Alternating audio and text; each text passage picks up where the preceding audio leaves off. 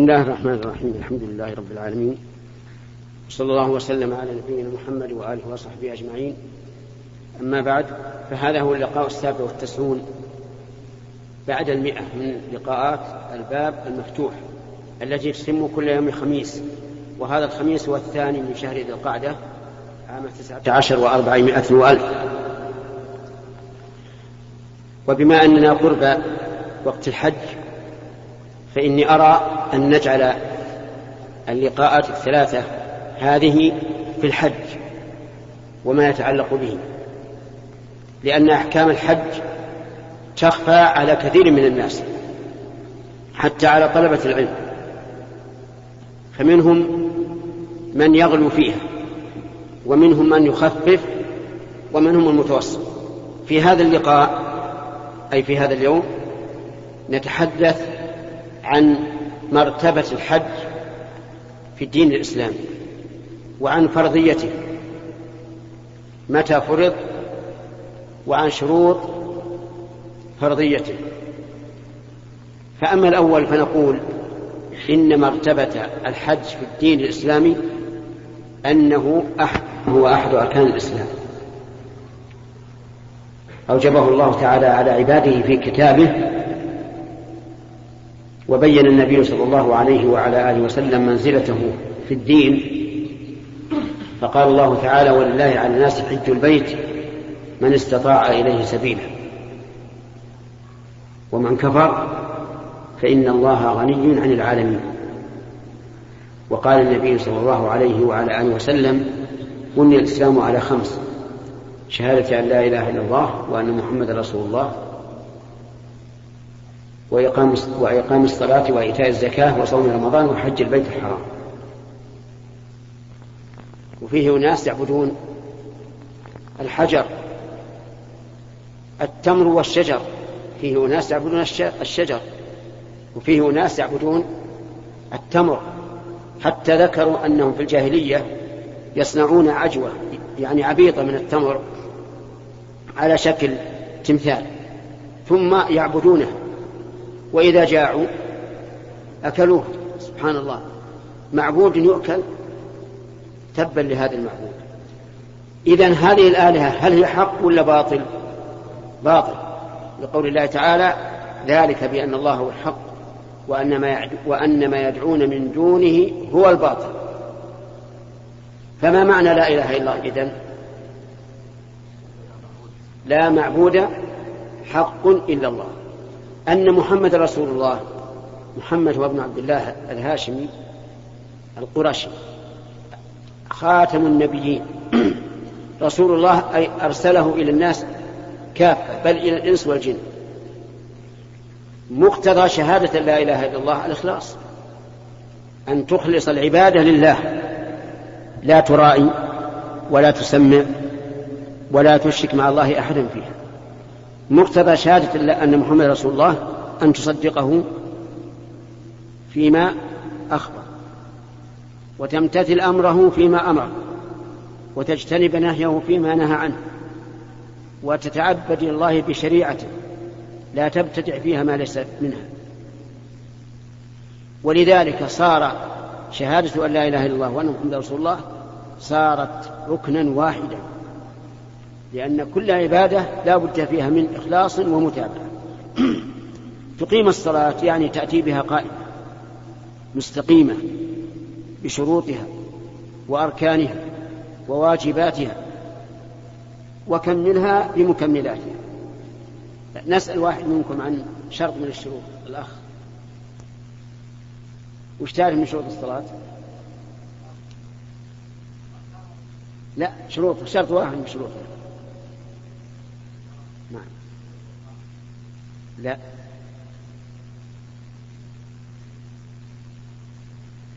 نعم. ها؟ الطهارة أحسن. الطهارة من الأحداث والأنجاس الطهارة من الأحداث والأنجاس شرط من الشروط. استقبال القبلة. شرط من الشروط. تكبيرة الإحرام ركن من الأركان. التشهد الأول. لا. واجب من الواجبات. طيب تكرار التسبيح ثلاث مرات؟ سنة. طيب. إذا تقيم الصلاة تأتي بشروطها وأركانها وواجباتها وتكملها بمكملاتها. تؤتي الزكاة أي تعطي الزكاة الواجبة في المال لمستحقها لمن يستحقها من الناس. وهذا لا نتكلم عليه لأنه يحتاج إلى طول ويأتي إن شاء الله في وقته وتصوم رمضان. أي تمسك عن المفطرات من طلوع الفجر إلى غروب الشمس. تعبدا لله تبارك وتعالى. وتحج البيت. هذا هو الشاهد. إذا مرتبة الحج من دين الإسلام أنه ركن من أركان الإسلام. أما فرضيته فقد جاءت في الكتاب والسنة وإجماع المسلمين إجماعا قطعيا ضروريا. ففي الكتاب قال الله عز وجل ولله على الناس حج البيت من استطاع إليه سبيلا. والمراد بالكتاب إيش؟ القرآن.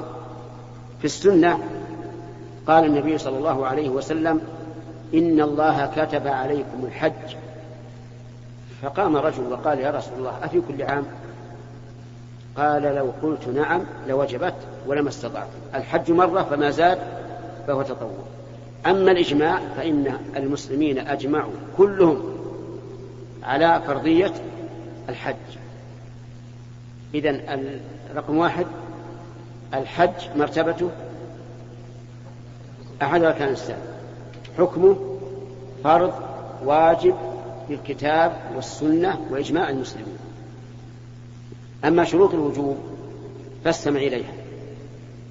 الإسلام والعقل والبلوغ والحرية والاستطاعة. خمسة. أعود فأكررها الإسلام والعقل والبلوغ والحرية والاستطاعة. الإسلام ضده الكفر فالكافر لا يجب عليه الإسلام لا يجب عليه الحج. نقول أولا تشهد وأسلم ثم نقول يجب عليك أن تحج. معلوم هذا؟ طيب. آه العقل ضده الجنون. فلو فرض أن إنسانا نسأل الله العافية منذ صغره وهو مجنون ومات فليس عليه حج لأن جميع العبادات انتبه لهذا جميع العبادات تسقط عن المجنون إلا واحدة فقط وهي الزكاة فإنها تجب في مال المجنون لأن الزكاة محلها الماء مو الذمة محلها الماء طيب هذه قاعدة مفيدة لطالب العلم. جميع العبادات تسقط عن المجنون إلا إلا الزكاة. لماذا؟ لأنها حق المال. ماذا دخل في ذمته؟ طيب الثالث إيش؟ البلوغ. البلوغ. فالصغير لا يجب عليه الحج. حتى لو أحرم الصغير يعني الإنسان معه غلام له عشر سنوات أحرم. ثم تضايق من الإحرام وهون يجوز أو لا يجوز؟ يجوز. يجوز لأنه, لأنه غير مكلف. فالصغير لا يجب عليه الحج لا ابتداء ولا استمرارا. فبماذا يحصل البلوغ؟ البلوغ يحصل بواحد من أمور ثلاثة بالنسبة للذكور ومن واحد من أمور أربعة بالنسبة للنساء. الأول, تمام خمس عشرة سنة. تمام خمس عشرة سنة. وعلى هذا يكون قد يكون الرجل بالغا في آخر النهار غير بالغ في أول النهار. صح. نعم. يكون بالغا في أول النهار في آخر النهار غير بالغ في, آخر في أول النهار. يمكن هذا أو لا يمكن؟ إذا قدرنا أن ولادته في الساعة الثانية عشرة من يوم اثنين من ذي القعدة. في هذا اليوم يتم له خمسة عشر سنة. أول النهار قبل الساعة الثانية عشرة. بالغ ولا غير بالغ غير بالغ وآخر النهار بالغ هذه واحدة. ثانيا نبات العانة. نبات العانة يعني آه، الشعر الخشن الذي حول القبر من ذكر أو أنثى. ثالثا إنزال المني بشهوة. يقظة كان أو منام هذه ثلاثة ثلاث علامات للبلوغ بالنسبة للذكور والإناث. بقي أمر رابع للمرأة فقط وهو الحيض. فمتى حاضت المرأة ولو لها عشر سنوات فهي بالغ الشرط الرابع الحرية وضدها العبودية. العبد لا يجب عليه أن يحج. لماذا؟ لأنه لا يستطيع. فإن العبد يا جماعة العبد ماله لسيده. حتى لو كان عنده مليون ريال فماله لسيده. لقول النبي صلى الله عليه وعلى آله وسلم من باع عبدا وله مال فماله للذي باعه إلا أن يشترطه المبتاع قال للذي باع. ما قال ماله له؟ للذي باعه هو الخامس الاستطاعة. الاستطاعة أن يتمكن من الحج. بدنيا وماليا. ما هي الاستطاعة؟ قل. إيش؟ استطاع أن يقدر على الحج ماليا وبدنيا. طيب الفقير عليه حج ولا لا؟ شوفوا يا جماعة. ليس عليه حج ما دام يحتاج إلى مال ما عليه حج.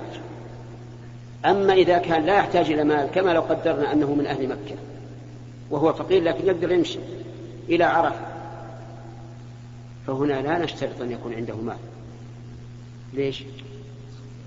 لأنه قادر. ما يحتاج إلى مال. البدنية أن يكون قادرا ببدنه على أداء النساء. فإن كان عاجزا فقال العلماء رحمهم الله إن كان عجزه مستمرا وعنده مال وكل من يحج عنه كالشيخ الكبير وكالمريض بمرض لا يرجى برؤه فهذا لا يجب عليه الحج بنفسه لكن يجب إذا كان عنده مال أن إيش؟ أن يوكل من يحج عنه. وإن كان عاجزا عجزا طارئا. يرجى أن يزول كإنسان مريض بكسر والكسر يجبر. يعني مثلا أصيب بكسر في أول شهر الحجة ولا يستطيع. فهل الكسر يرجى أن يبرأ أو لا؟ يرجى أن يبرأ. نقول هذه السنة لا تحج حجة من العام القادم إذا كان عندك مال. ولا يوكل أحدا لأن التوكيل إنما يكون عند العجز المستمر. أما العجز الطارئ الذي يمكن أن يزول فهنا ينتظر حتى يزول عجزه إذا كان الإنسان عنده مال وعليه دين يعني عنده عشرة آلاف وعليه دين عشرة آلاف هل يلزمه الحج؟ الجواب لا لا يلزم. لأن وفاء الدين واجب فيجب عليه أن يوفي الدين أولا ثم يحج بعد وفاء الدين إن بقي عنده فإذا قال إن عليه دينا يحل بعد سنة وعنده مال يمكن أن يحج به هذه السنة فهل يلزمه؟ نقول إذا كان يرجو أنه يجد وفاء عند تمام السنة فليحج. وإن كان لا يرجو فلا يحج. الذي يرجو مثل إنسان موظف في الوقت الحاضر ما عنده ليس عنده ما يوفي. لكن إذا حلت إذا مرت السنة أمكنه أن يوفي. نقول حج. ومن ذلك الذين عندهم أقساط لبنك التنمية العقاري عنده الآن مال. يوفي القسط لكن القسط لم يحل بعده. وفي أمله أنه إذا حل القسط يوفي. فهل يحج أو لا يحج؟ ها يحج. يعني ما في مانع له. هذه شروط وجوب الحج. ومن نعمة الله عز وجل أنه جعل للعبادات شروطا لينضبط الناس ويعرف من يجب تجب عليه العبادة ومن لا تجب. ولو لم تكن هذه الشروط لكانت المسألة فوضى. كل يقول الحج واجب علي وكل يقول الحج ليس بواجب. فهذه الشروط التي التي وضعها الله ورسوله في العبادات لا شك أنها مقتضى الحكمة لأنها تضبط الناس ويتبين من تجب عليه العبادة ومن لا تجب ويكون الناس على بصيرة في دينه. وإذا أراد الحج فليختر الصحبة التي لديها علم ولديها دين. انتبه. يختار الصحبة التي عندها علم وعندها دين. أما العلم فلئلا يقع في مخالفة وهو لا يعلم. وأما الدين فلئلا يحصل التهاون في بعض المناسك مناسك الحج. فاختر أن يكون صاحبك في سفر الحج من ذوي العلم والدين. ولأن الإنسان إذا اختار صحبة ذات, علم ودين فإنه يكتسب منه علما. ودينا. وكم من إنسان اكتسب بصحبة شخص في سفر خيرا كثيرا أو شرا كثيرا. وليكن مع أصحابه حسن الخلق. يكون بشوشا سهلا لينا قرما يعني نشيطا في العمل. يخدم أصحابه في سقي الماء. وطبخ الطعام وغير ذلك لأن هذا من محاسن الأخلاق. ويقال إنما سمي السفر سفرا لأنه يسفر عن أخلاق الرجال. يسفر يعني يبين ويظهر أخلاق الرجال. واحرص على أن يكون معك مال زائد عن الحاجة. لأنه ربما يطرأ أمور ما هي على بالك. فإذا كان معك مال أمكنك أن تسدد هذه الحاجة من الدراهم التي معك. وكفاك أن تقول يا فلان أقرضني يا فلان تصدق علي. أكثر من النفقة ما استطعت ما دمت واجدا. وربما يكون حاجة لغيرك من الصحبة. يحتاج إلى شيء فتعين فتعينه أو تقرضه. فزيادة حمل زيادة النفقة من الأمور المطلوبة. واحرص على أداء الصلاة مع الجماعة. لا تقل إني مسافر. فالمسافر تجب عليه الصلاة الجماعة كما تجب على المقيم. ألم ألم تروا أن الله تعالى أنزل على عبده قوله وإذا كنت فيهم فأقمت لهم الصلاة. فلتقم طائفة منهم معك وليأخذوا أسلحتهم فإذا سجدوا فليكونوا من ورائكم ولتأتي طائفة أخرى لم يصلوا فليصلوا معك وليأخذوا حذرهم وأسلحتهم. فأوجب الله صلاة الجماعة حتى في الخوف. لأن الجماعة فرض واجب حتى إن شيخ الإسلام ابن تيمية رحمه الله قال إن الجماعة شرط لصحة الصلاة. فمن صلى منفردا مع قدرته على الجماعة فلا صلاة له.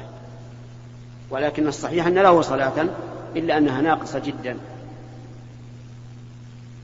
واحرص على أن تؤدي النسك على الوجه المطلوب كما سيأتي إن شاء الله بيانه في اللقاءات القادمة.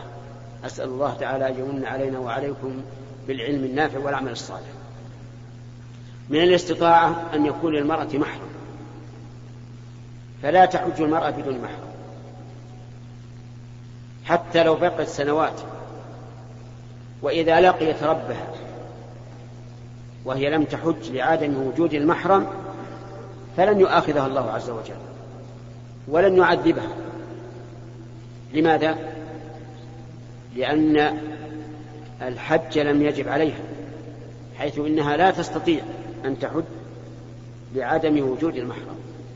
ولذلك بلغوا النساء اللاتي ليس لهن محارم وتضيق صدورهن إذا لم يؤدين الحج بلغوهن بل بشروهن بأنه لا حرج عليهن. وأنها لا وأن الحج لا يجب عليهن كما لا تجب الزكاة على الفقير. وبشروهن بالخير. وقولوا لهن ما دمتن لم تجدن المحرم فلا حج عليكن. وإذا وجدتن المحرم وتمت الشروط فأدوا الحج فأدين الحج. وإلى هنا ينتهي هذا هذا الكلام.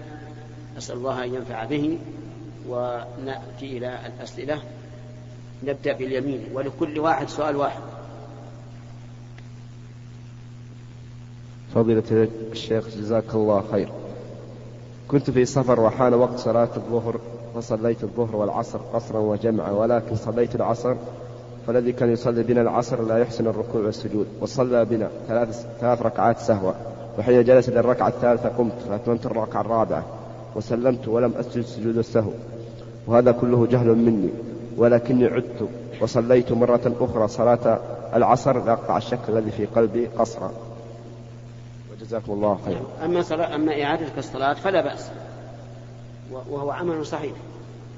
وأما كونك أكملت الرابعة وقد قام الإمام إلى الثالثة سهوا ثم سجد السهو فغلط منك لأن الإنسان إذا كان مسافرا يقصر الصلاة وقام إلى الثالثة سهوا وجب عليه أن يرجع. متى ذكر؟ يرجع ويجلس ويتشهد التشهد الأخير ثم يسلم ويسجد سجدتين ويسلم. هذا الواجب على الإمام. ولكن لعله جاهل ويكون السجود للسهو جابرا للنقص إن شاء الله تعالى لا أما أما من لا أما من لا يطمئن في السجود والركوع فلا تصلي خلفه. من حين ما يركع أول مرة وتعرف أنه مطمئن خلاص انوي المفارقة وأكمل الصلاة وحدك يمين يسار. لا أهل البلد ما لهم سؤال. للضيوف. لك أسأل. خاصة؟ طلب الشيخ من المدرسة ويريد أن تجي نصيحة للشباب يعني شيخ. طيب. لا بالترتيب يا أخي بالترتيب. نعم. ما يقربون يقربون للباب. وش هذا يسوي؟ لأن لو نقلنا هذا إلى هناك ما سمعتم أنت نجرب ننقل إلى هناك؟ نعم؟ افتح الباب. ها؟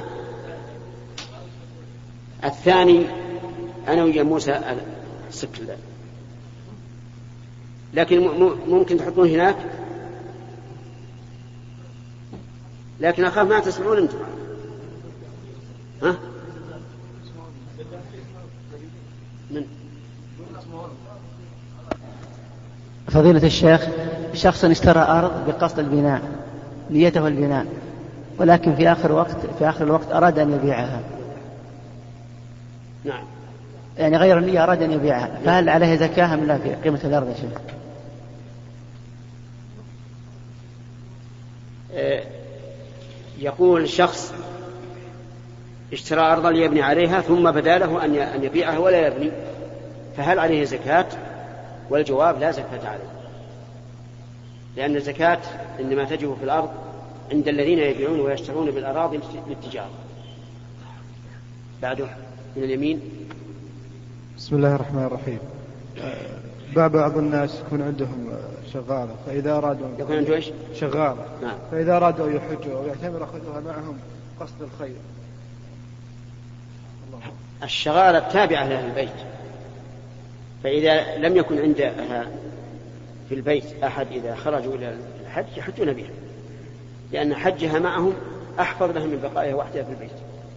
وأحفظ لها مما لو جعلوها عند جيرانهم أو عند أقاربهم. فمثل هذا يرخص به إن شاء الله لأن, لأن سفرها معهم آمن من بقائها. فضيلة الشيخ امرأة تعطر البيت بالبخور كل عصر من رمضان. فهل عليها شيء؟ جزاه الله خيرا. بخور الدخان يا شيخ. جزاه الله خيرا. البخور يا أخواني ما يفكر حتى لو أخذت المبخر وحطيته هكذا في الغتره يعني غطيت وجهي بالغتره عشان يدخل البخور إلى الغتره واللحية وما أشبه ذلك فهذا لا بأس به. المحذور أن تأخذ المبخرة وتحطها تحت أنفك وتستنشقها. هذا هو المحذور ولا حرف عن هذا. نعم. فضيلة الشيخ حفظك الله. شخص طاف طواف الإفاضة ونسي ركعتي الطواف فماذا عليه؟ إذا طاف طواف الإفاضة ونسي ركعتي الطواف فلا شيء عليه لأن ركعتي الطواف ليستا واجبتين وإنما هما سنة. إن أتى بهما الإنسان فهو أكمل وإن تركهما فلا, فلا حرج عليه. نعم. قضية الشيخ السلام عليكم ورحمة الله وبركاته. إذا صلى الإمام منفردا أو إماما وكانت الصلاة سرية فمر بآية سجود هل يسجد التلاوة أم لا؟ أما المنفرد فيسجد. وأما الإمام فذكر الفقهاء رحمهم الله أنه يكره.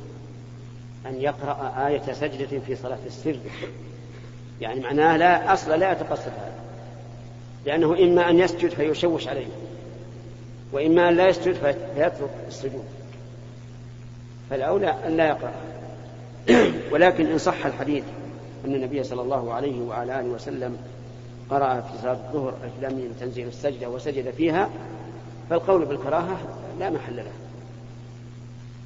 نعم. أحسن الله إليك.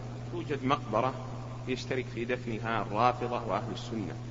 هل يجوز لأهل السنة أن يخصصوا مقبرة لهم دون هذه؟ هذه بارك الله فيك ترجع إلى المسؤولين